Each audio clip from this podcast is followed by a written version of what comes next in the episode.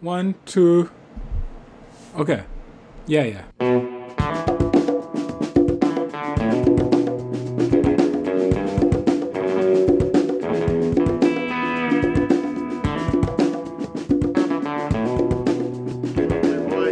Hey, what's up? What's good? How you holding up? I heard you you trying to get your home workout on. Yeah, man, I need to do something. I put on my COVID nineteen. You know what I'm saying? I need to. I, need, I need to roll that back a little bit. My problem is I just packed up my scale. I didn't even weigh. I didn't even step on it. I feel like I'm so out of shape. But I, I finally quit CrossFit after all that, you know, racist dust up. And then I suddenly realized that maybe it's a militaristic paramilitary organization that wasn't inviting me to the paramilitary boot camp. Man, CrossFit's those boys the FBI was trying to warn Obama about. I was starting to get that feeling, starting to get that vibe. but I don't know what to do next. Am I supposed to do mixed martial arts? Muay Thai? Yeah, Muay Thai, Krav Maga. That's what all the everyone I know is doing Krav Maga. They're a Krav Maga expert now. I feel like for some reason you won't be doing that one though. Maybe, maybe I'll be doing Krav Maga too. I got an Ismaili friend who's doing Krav Maga. So, I mean, you know, it's all way out there. But anyway, so I was just wondering how you've been holding up. I mean, it's been crazy out here not getting out of the house. Yeah, I mean New Orleans is doing well. Our mayor just put out a nice little tweet talking trash. Good old LaToya. She said, uh, "New Orleans is an island in the South." She said we have to do what we can to keep our people safe. I mean, you know, New Orleans always been king of the South. It's good to see that we're actually handling this COVID thing better than our our peers, though. I mean, we always thought New Orleans was falling behind our boys in like Houston, Atlanta, madness. Yeah, but I think New Orleans was like, you think we can't handle uh, 15% unemployment? We got something for you. Oh, dude. Which brings into another question just before we get into like some of the real topics today. I've been doing this crazy thing where I've been reading like black Marxist traditions from the late 70s, early 80s, and I had no idea that one of the largest debates out there and I think we have a special understanding of this because we did come from New Orleans. Is this question of whether or not capitalism depends only on free wage labor, or whether or not capitalism can coexist um, with feudal and plantation societies? And I feel like coming from New Orleans, we've always known that that we're not necessarily on a progression towards completely free um, wage labor. That some of the what we what older Marxists sometimes called the older forms can persist well into the future. Oh, that's certainly true. I think all, both of us often get that weird side eye when we explain our, especially economic politics, until people realize that we're from New Orleans, and they're like, "Oh, okay, I see. That that makes sense." Um, but yeah, that's very true. Like we've always kind of grown up in this fe- like semi-feudal aristocratic society in New Orleans. It's always been like that. And I think a lot of people have a hard time realizing that aristocracy one never went away and feudal feudal relationships never disappear and that they're likely to persist into the future. Well, feudal relationships are based upon actual familial, like human relationships, which pers- which persist, you know, regardless of the superstructures around them. I guess is the main point, right? I mean, that's why we kind of have a lot of what's going on today. I mean, this is all, you know, with Black Lives Matter and the police brutality. We'll get to this later, but you know, all of that's vestiges of the Civil War, right? And that's all because That's of human human relationships. And I think that the problem of the Civil War in some ways, I know I know that sounded like a digression, but some ways I think the problem of the Civil War is still what haunts us today. Oh, 100 percent. And I think the question I mean the question of the Civil War in some ways was exactly that question, right? Could you maintain I mean at the time relationships of enslavement or feudal relationships in a capitalist society or did we need to make way for free labor? And I think what many of us have like have not understood about America is that the compromise we made was that we would try to do both at the same time, right? We would try to maintain some of these older relationships, or what were perceived to be older relationships, at the same time as we ran a wage labor based industrial economy. Well, yeah, people remember the the death of the Whigs and their you know internal destruction basically because of that central argument that you're having right now, right? Is it possible for these two to coexist at the same time? And even after the Civil War, that was a big debate in the Republican Party. Like, what should we do with the situation? Like, we've won now, but should we actually abolish slavery? And what would it mean to abolish slavery? Who was going to work? I mean, I actually, it was only, I think it was at your wedding, uh, that I actually, met, you know, Nafisa, because she's not from New Orleans, um, was like, oh, I want to go out and see some of these like plantations. And so, you know, we went to, what's that famous one that everybody's going to now? Oh man, you did that Whitney plantation. The Whitney shit? plantation tour. Oh, you would do that. and I don't know if the Whitney itself was the most was the highlight of the tour, as much as like just driving through the um, uh, you know, you drive past, you drive down the bayou, and then you see like basically all these chemical plants, and then all around the Whitney, you realize that actually these are still working sugar fields, and you're kind of like, oh. The real tour is outside of the Whitney, right? The real tour is everything that's around the Whitney. I got a tour with that growing up around here. I have some friends that uh, own like a plantation out there, and uh, I mean they still have sugar cane and all that, man. I'm, it's you know it's a thing. It's not like they it's not like they sold it to anybody, right? It's not like this is a public sugarcane land now. I guess that's the that was the other compromise. It's only so social you can make it. Like what what do people think happened to the, those sugarcane farms? I think people don't understand, right? And the people don't understand that like the the types of labor involved in producing these necessities um, still persist. I mean, sometimes it's funny to even read like leftists and like you know they're willing to concede that you know maybe in other countries they'll, they'll say something like maybe in South Africa unfree labor persisted under apartheid or you know maybe abroad there's still serfdom and and and what do you call it and feudalism and you're like at home I think there's still a certain amount of a feudal order. I mean, I've been struck a lot by that photograph. I know it's kind of a random photograph from St. Louis, which, just as another aside, I have to say, St. Louis, I think is one of the most racist cities I've ever been to. Like, I definitely went there only like once to hang out near Washington University, St. Louis, which is Same. such a pretty campus. Oh, it's, but it's beautiful. I've, I've been there to visit. I definitely felt like I had a get out moment. I was there visiting my friend who's like Muslim and wears a hijab, and it was just like, I was like, man, you must have been suffering out here. I feel like the black people didn't like her, the white people didn't like her. It was just like, what is going on out here? But I was not surprised, let's say, when Ferguson happened in the suburbs of St. Louis. You're like, I think this stuff has been going on for some time out here. I mean, not to say that it's not going on all around the country. You're talking about uh, Guns and Rose, the couple that came out to defend their uh, their home, mis misbrandishing weapons with their fingers on the trigger. Yeah, dude. I was like, you know, they got the khaki shorts on, the the pink polo shirt, the the AR-15, and then she, I don't know what she thinks she's doing with the minigun. She was dressed like the Hamburglar too. Let's address that. And you're kind of like, what kind of feudal estate is she standing on, dude? I mean, she got the marble, the manicured lawns. I heard it was a private street, so they felt they the- were well within their rights. One of the best statements. Uh, one of our, I think it was one of our friends. I don't know exactly who it was though, so I want to quote him. But he, that that I saw someone say about this was that she's not pointing at anyone in particular. She's just pointing at her fear, and that's what's most interesting about it. They, it's not that they feel that there's a particular threat. It just they've they've been conditioned to believe that there is a general threat. I'm, I spoke to some of my friends about it, family members even about this, and they were like, "Well, they it looked like the mob was coming for them, so they wanted to defend their property." I'm like, "It looked like the mob was coming for them." They were like, "I Well, mean, one, I think there's a lot to be said in there. I mean, I've been surprised by how much this idea of defending your property um, lays at the basis of all this fear. But what kind of property are they defending? I mean, if you want to have a picture of American inequality, you just see the size of that like mansion that they're defending? Well, the funny part is they're personal injury attorneys. So in general, that's not the type of attorney that people get angry with. They're the type of people that get you pretty good settlements, to be honest, right? And they must have been getting a lot of people pretty good settlements to buy a house like that. I mean, have you seen it? It's like a Italian Renaissance style home with like it's pretty crazy. I was doing an internship, I think, in 2002 for the Congressional Black Caucus Foundation. And I had a great roommate, Omega guy. He took me to some Omega parties, really taught me at Howard, like what I was missing out on at, at Columbia. Showed you the ropes. Showed me the ropes for sure. And then he, he handed me that book, the classic, uh, Rich Dad, Poor Dad. Read it, you know, blew my mind, but I was young. And then at the same time, he explained to me that he wanted to be a personal injury attorney. And he was like, look, my mentor is a personal injury attorney. He's like, how you get the private plane. I mean, now he has a very successful law firm.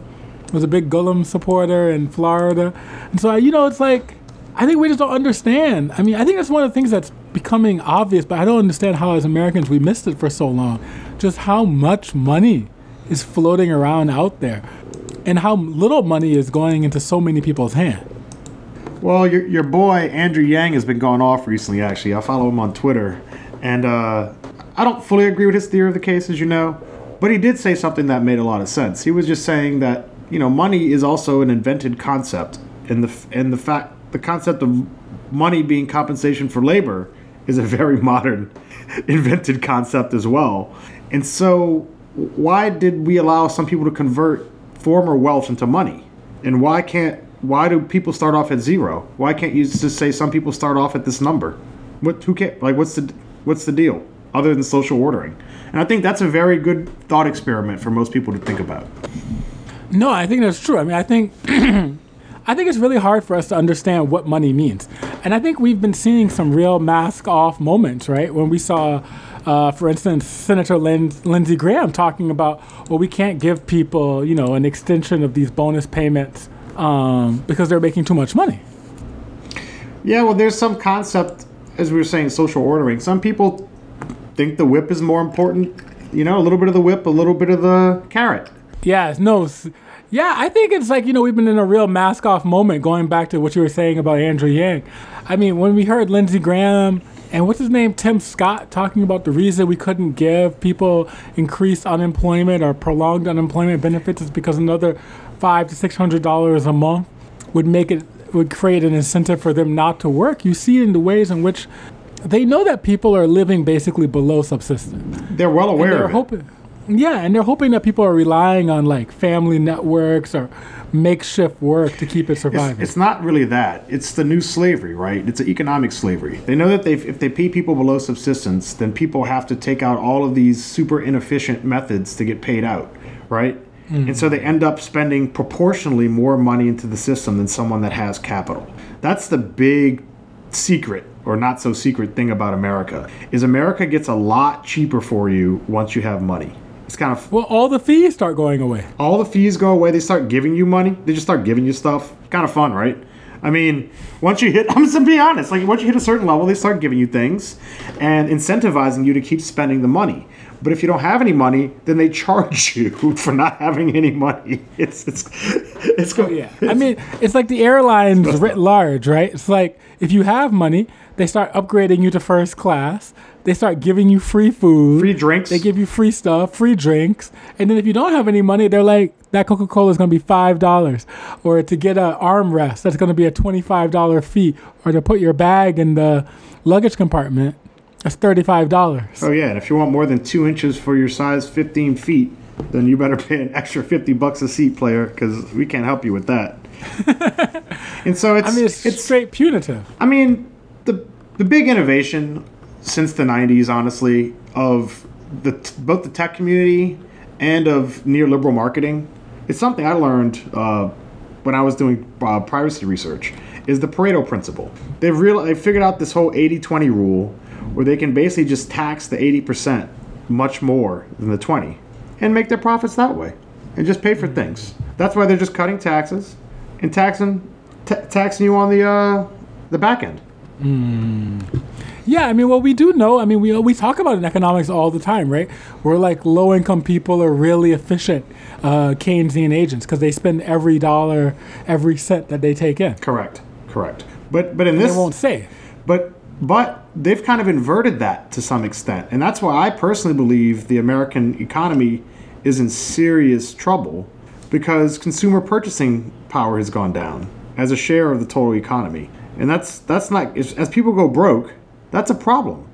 I mean, it is, or it requires us, or it could also be a reason when we think about geopolitics about why we've seen such um, uncertainty or such unrest, right? Because I guess for a long time, the American consumer has been the backbone of the global economy. But if we're forced to move from an American consumer into a into one where we assume the American consumer can't do that kind of support, right? We're forced to maybe play the kinds of roles that a China or a Germany does, where we're actually suppressing consumption at home. Correct. I think part of the confusion too that's arisen out of our globalist experiment, right, is whether or not these second tier countries that, right, that we used to call third world, frankly, not anymore, whether or not they'd be able to purchase the products that they were producing, right? And we we thought the answer was going to be no. We thought they wouldn't care for some reason, like they would be sufficiently placated to not be part of this consumer market, but they clearly have expressed that that's not true, and that they want all the nice things as well, and that they frankly would rather have an, a, a cell phone before they get plumbing in most places. I mean, look at the cell phone penetration levels compared to just things like basic sanitation in places like India and South America. It's kind of crazy. Well, I mean, the cell phone revolution, I think, has been so big. And the idea that the cell phones would become so cheap, right? I mean, who would have thought, right, that in what we consider to be um, lower income countries, you would have such high rates of cell phone and internet penetration, digital data, and that that would come before things like, you know, even wired telephone networks or, you know, without like secure electrical supplies. And so you see in places like South Sudan, right? I had a grad student of mine come and telling me about one of his experiences, and he was like, you know, the guy comes with uh, everyone in in this town has cell phones, right? But there's no electricity. So how do people charge their cell phones? Basically, someone comes on a motorbike that's been modified to be a power generator. That's badass. And at certain times during the market, they power everyone's cell phones, right? And then the guy comes back. And he's basically using petroleum or diesel to power everyone's cell phone. And so I think we've seen a, an incredible expansion in communication technology too. And this means that people are also communicating in networks and ways in which um, the old system of kind of hubs and spokes doesn't work anymore. I mean, my dad always talks about in the in the 80s, late 70s, 80s, when he used to call Belize, right? How did you call Belize? Basically, someone from the Belizean diaspora would try to get a job at AT&T, and and for like an hour or so during the during the week he would have a hotline number, and people from the Belizean diaspora would be able to call into his hotline where he would have plugged in directly to the AT&T lines, and people would be able to one hear the news, or two maybe call their relatives or send messages to their relatives, and everybody in Belize would listen in, right? But it was only like one hour in which this communication was possible. And I think, you know, the expansion of cell phones, right, have created desires and markets in places that we thought um, could be completely ignored, right? So uh, one of my relatives was talking about like you know her friend her friend's mom goes back to Yemen and she feels she needs to have the new Botox, which means that people in Yemen also need to have the Botox too in order to go to tea parties. And so these things, right, these desires um, are spreading. Or I was in Dubai last time and we were at a party and, and one of my friends was saying, you know, I was thinking that, you know, Syria has been devastated for the last few years. And he was like, no, the sushi restaurants in Damascus are expanding faster than ever, right? It was like, it's better than ever. And this was like during the height of the war. And so I think a lot of these things are this, the appearance of this globalization has been very difficult, I think, for us as Americans to, to come to grasp with. Yeah, well, we, And also- we market these things worldwide and we market our film and television worldwide. We want all these things to be products but then we somehow expect people not to be curious about consuming these products. I guess to me that's the funny part, right? Like clearly, Yeah, yeah. clearly they are going to want this thing. I mean, we're, we're telling everyone it's the best thing in the world, and we're spending billions of dollars to do so. No, I think I think that's something that we've just been surprised about, and I think you're right. And I think we also sometimes forget that the rest of the world knows an awful lot more about us than we know about them. Like, like I was just talking with some of my friends. Like, do we know anything really about like Indian politics? Like, we get like one or two highlights every month or so, right, in a major newspaper like the New York Times. But we don't know the intricacies of what's going on. Um, or like how much how much coverage is there about Africa in like something like the New York Times or the Washington Post? But when you go to these places, right, you find out that people are like really informed about the nitty gritty of like the American primary, or uh, we have friends in South Africa and they call us all the time. I mean, sometimes their their views are a little bit skewed, right? Like I would always joke that my European friends really thought that Bernie Sanders was going to win the primary and possibly the presidency. Or my friends in, in Southern Africa are like, obviously he's the only possible choice, right? and so I think you know, but Oh- the, the oh, that they sweet, sweet summer children. are. What is that? I said, "Oh, sweet, sweet summer children," you know. yeah, yeah. I mean, I mean, but the fact that they know primary candidates in another country is something that I don't know how many Americans know who's running in these other places, right? I mean, we're lucky if our presidential candidates can name the presidents in other country. Well, it's American exceptionalism. We don't care. They they require American dollars to operate, so they care. We feel that we don't require foreign currency at all to operate, which is mostly true.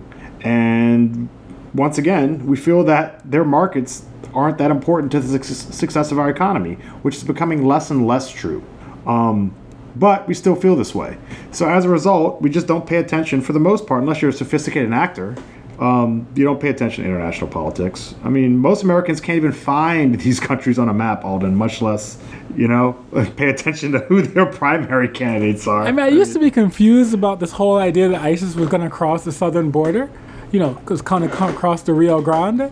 But then I realized that all these people think that Iraq is in Central America. I, I never forget when you told me that, and I, I called you a lie. I was like, "You're a goddamn lie, and there's no way." But then I looked it up, and you were right. It's like a significant, like more than half of people or something like that. I was like, "Oh wow, how is that even possible?"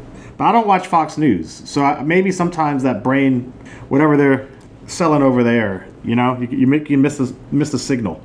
I mean, this brings me into another question that I wanted to ask you about, but I didn't realize it. But one of my colleagues was telling me he's like you know, U.S. foreign policy think tanks and all these places are, are super white. Mm.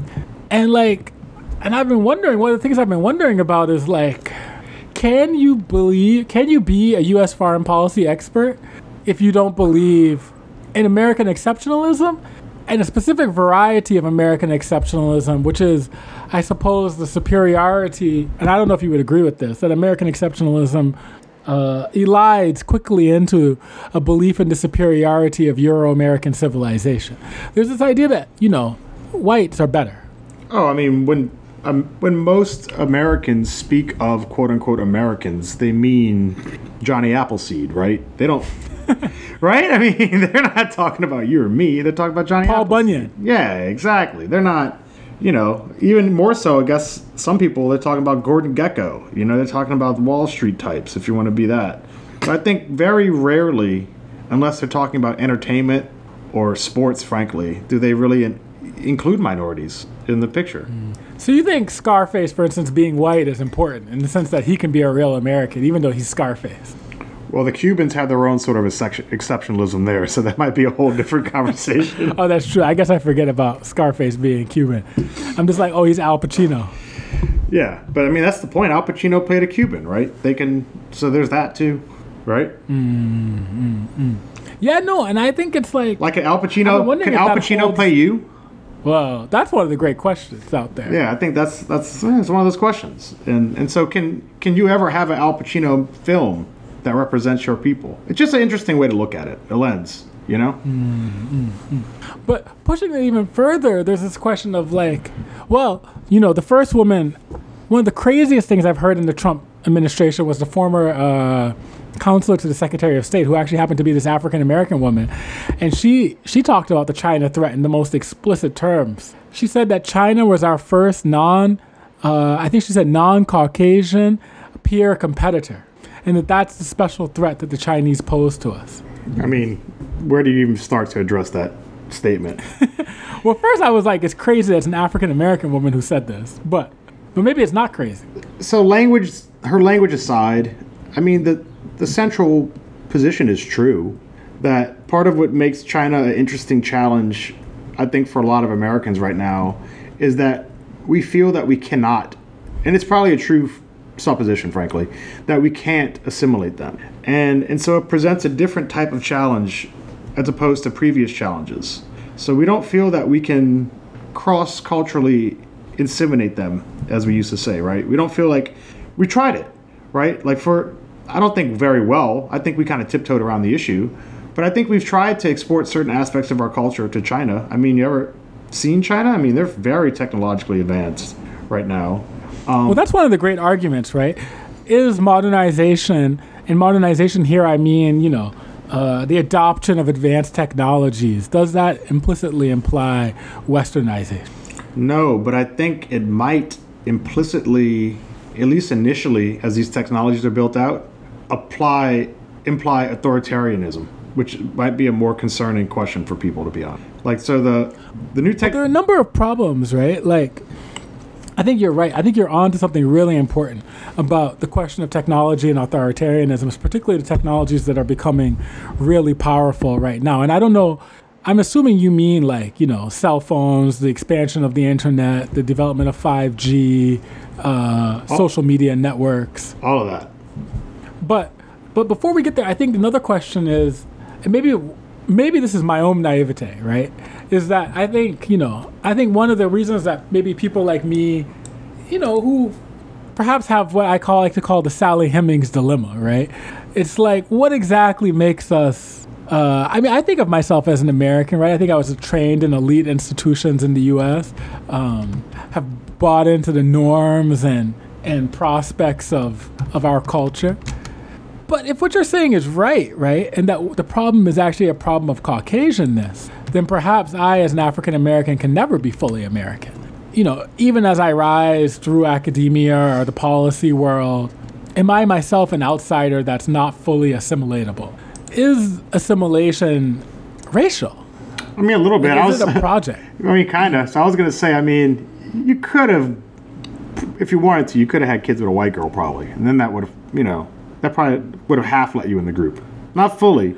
So is it an intergenerational project? There's actually this this author who's po- put out this question right now. This guy Thomas Chatterton Williams has written this new book again, uh, called "Self Portrait in Black and White," in which he tries to argue that you know himself being half black, half white, uh, moving to France, having a baby with a, a French, a white French woman who has blue eyes. He's like, you know, my child doesn't have to be black. Maybe there's an out here, an escape route.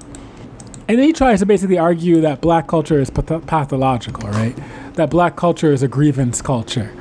And that, you know, I mean, it's a kind of conservative argument that you see often made about even people like Obama, right?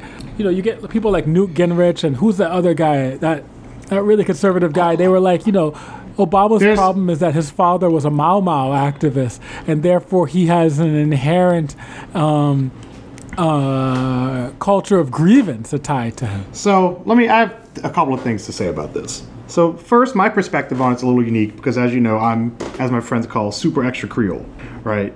So, as far as I'm concerned, aside from Native Americans, there's nothing more American than me and my people, right? So I actually don't have that alienation problem where I don't feel American. But there's a curious similarity between Thomas Chatterton Williams and our boy Obama and a lot of other people who think this way.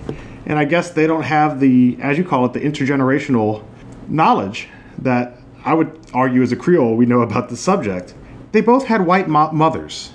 And a lot of us view the world through the lens that we've been taught by our parents, particularly your mother from a young age. And so I, I just throw that in as an asterisk to his perspective, right? Like maybe it's always a little different when your mom's white and you're black. And there's been a lot of discussion about this recently in the current culture about how white parents often treat their back, black children as accessories because they can't, they cannot fully understand it, and many of them don't even attempt to. And so it puts you in this weird middle state where who, how do you learn about your blackness? Do you reject your whiteness if your mother's white? It's very it's it's a different problem that I didn't have to deal with. Both of my parents were subject to segregation, right? They, you know, so despite being fairer than probably this guy's parents. It's an interesting question that you're raising, and it's one that I think is like my dad always says, right? That that those of us who he calls Creoles, and he calls all of us Creoles, basically, most of us. He says that you know what's great about us is that we are the first New World people. You know, we are the people of the New World. Those of us who were mixed in the plantations of the South and in the Caribbean and throughout the continent, right? Mm-hmm. Um, we're the indigenous, or not the indigenous, but we've been created as a new people that never existed before. Yeah, we're the we're the genesis, right, of peoples in this new continent. That's pretty pretty very true. But then in that, you get this idea that, you know, people like Du Bois would say that, you know, they're actually blood relatives of people like Hamilton. And that, you know, they're all basically Creoles, right? It's just a question of which side of the black white line did you fall on? Your family, basically. Uh, I mean, one could kind of argue that, but I'm talking about a very specific cultural difference that was carved out in Louisiana. Louisiana Creoles are distinct from, I'd say, the general Creole culture, both because of how we were treated during this period of slavery. There was an apartheid system in Louisiana when that wasn't in place in the rest of the country, right? And the fact that our rights, in some ways, are actually constricted after because they were then lumped in with the general black population after Reconstruction and treated far less right equally than they were before the period. So we have a very distinct type of racial memory and how you know these categories are rather fluid, frankly. No, I mean I think that's true. I mean there's all sorts of categories, particularly categories of the 19th, 18th, 17th centuries that have both persisted into the 20th century and faded away, right?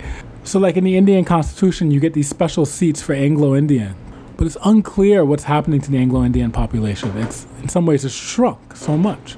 But I think you're right. I think you're onto something important, which is the idea that, you know, black and white as we understand them now are actually creations of the post Reconstruction era, right? These are post Civil War terms, and they're not as old as we often think they are. And in some ways, they mystify more distinctions than they reveal.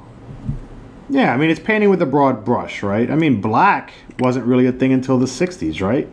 Before, black and I'm proud. Yeah, before we were all colored, right? We're colored people.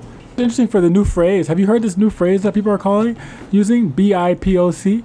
Oh Lord. BIPOC. No, what does that mean? Black Indigenous Person of Color.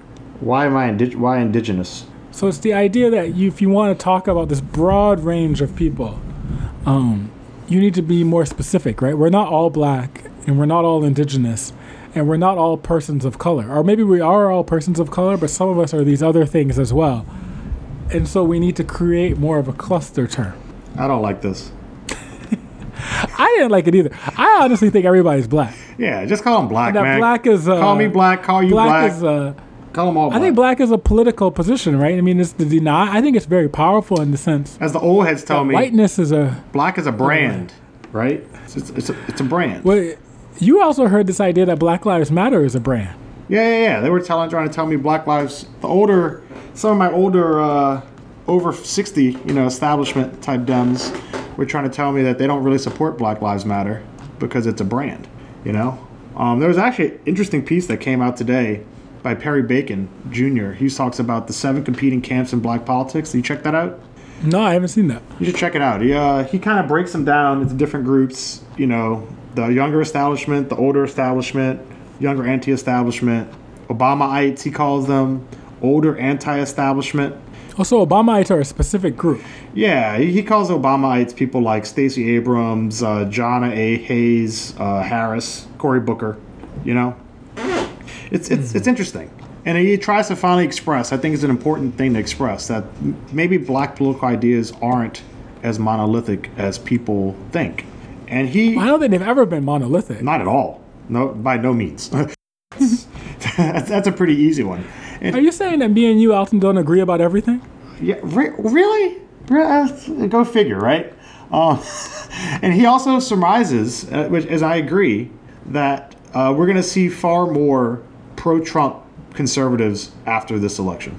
So he thinks that Trump win or lose is not the end of Trumpism. No, he, he seems to agree with us that, well, at least with me, that Trump is a symptom of the American system and not a problem per se. Whereas I think the popular, current popular, right no, song we're playing is that he's an, an anomaly, and if we get rid of Trump, then everything is going to go magically. We're going to be in Oz again, right? Or, mm-hmm. or Kansas, I guess Kansas. Yeah. Yeah, I mean, I think that's always been wishful thinking, right? I mean, I think it's been a great. I think I've been surprised by how useful a fairy tale it's been, but I think it's just that a fairy tale, right? I mean, I think one of the great surprises for me, at least, has been the success of the Biden campaign, non campaign. And I think it's rested on exactly what you're saying, right? Which is the political usefulness of the fairy tale that Trump is somehow an un American disease that has infected the system rather than a product of the system, right? I mean, Trump is as American as apple pie. Trump is like the great Gatsby story, right? I mean, Trump is Gatsby. Well, that's why New Yorkers, like the people I'll tell you who hate Trump the most of anyone I know, are people from New York, because they say he's he's like their own personal golem, right? He's he's he both is so not like New York and also everything about New York, all, in the same person. I mean, what's more American than the real estate industry, right? And what's more central? I mean, I think this is a place where there's been great work by people like Adrienne Brown and um, and um, uh, Keeanga Yamahtta Taylor on this question of real estate, right? In the in the role of real estate in race making, and the role of real estate in local American politics, right? This kind of decentralized despotism that I think is at the heart of the American system. But I think you're right, and I think the, one of the great pieces for me in helping to understand Trump has been this article by Nils Gilman called the uh, the twin insurgency, right? And he says that Trump is this perfect broker between what he calls the plutocratic insurgency, which is, you know, all these dudes like Jeff Bezos who don't want to get their hands dirty, or Bill Gates, but they don't want to pay any taxes, and the underworld, right? And the ways in which the kind of uh, tax sheltering that we design for corporations feeds into this kind of larger black market underworld.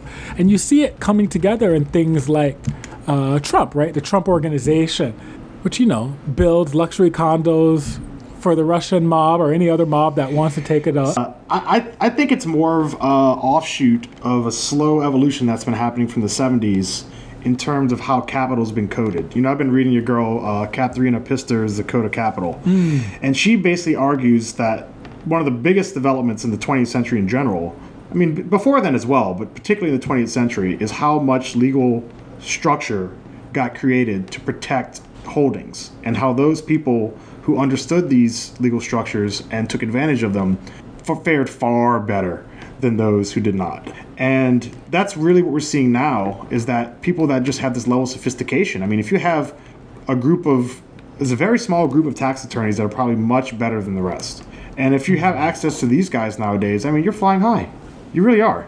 Well, I mean, wasn't that Trump's big breakthrough when he lost a billion dollars, but then used the tax write off for the next 10 years? I mean, the sort of foundational question of his family fortune, right? He was able to receive his inheritance without paying any taxes and actually get paid. I know, you mean. receive his inheritance. I mean, you know, I don't really fuck with dude, but I mean, I was like, that's pretty impressive. I can see why someone would find that impressive. Even if you believe in taxes as heavily as my socialist ass, you're gonna be you're gonna be like, that's pretty that's pretty slick.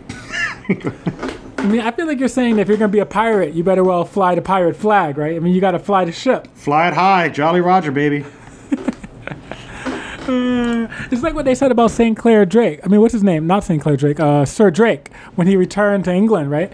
And he and he dropped. You know, he had like rounded up the Spanish armadas all up and down South America, just robbing shit in violation of all sorts of treaties. And people were kind of worried when he finally made it back, right? I mean, he circled or navigated the whole world, finally made it back to London, and there were some questions about whether or not he was going to be turned over to the Spanish. And then he dropped his pound of gold, and the queen was like, "We're Gucci." Oh yeah, we we be good now. No worries. I mean, if you're gonna be pirates, you might as well be a pirate, right? Bottom line's always I mean, the bottom line. That's what we've learned. I think that in some ways, I think what do you call it? I don't think there's so much a disagreement, right? I think perhaps maybe somebody like Nils is is taking too much of a, a a status quo line. I mean, I think he's trying to say that basically, perhaps we've moved too far into the pirate ship. Like, what does it mean for the preeminent power in the world to be a pirate? Well, he actually has one line in his in that article that kind of nails it. He says, "What both insurgencies represent is a replacement of the liberal ideal of uniform authority and rights within national spaces by a kaleidoscopic array of de facto and even de jure micro sovereignties." End quote. Mm. So I think that's kind of the big that captures really what's going on. Is they're trying to break things down instead of having this you know, people are tired of big government. You know, the, the regulatory state. That's the main thing Trump's been attacking, right? The bureaucracy mm-hmm. and the regulatory state. If you're going to be a pirate, like I'm saying, that what what's the main thing you don't want? Someone that can tell you what to do. I guess in a way they've been selling this dream, right? I mean, we saw a, we saw an extreme and disgusting version of it with Jeff Epstein, right? But what was he selling? He was selling you the idea that if you paid him you could go into his spaces, private spaces, right?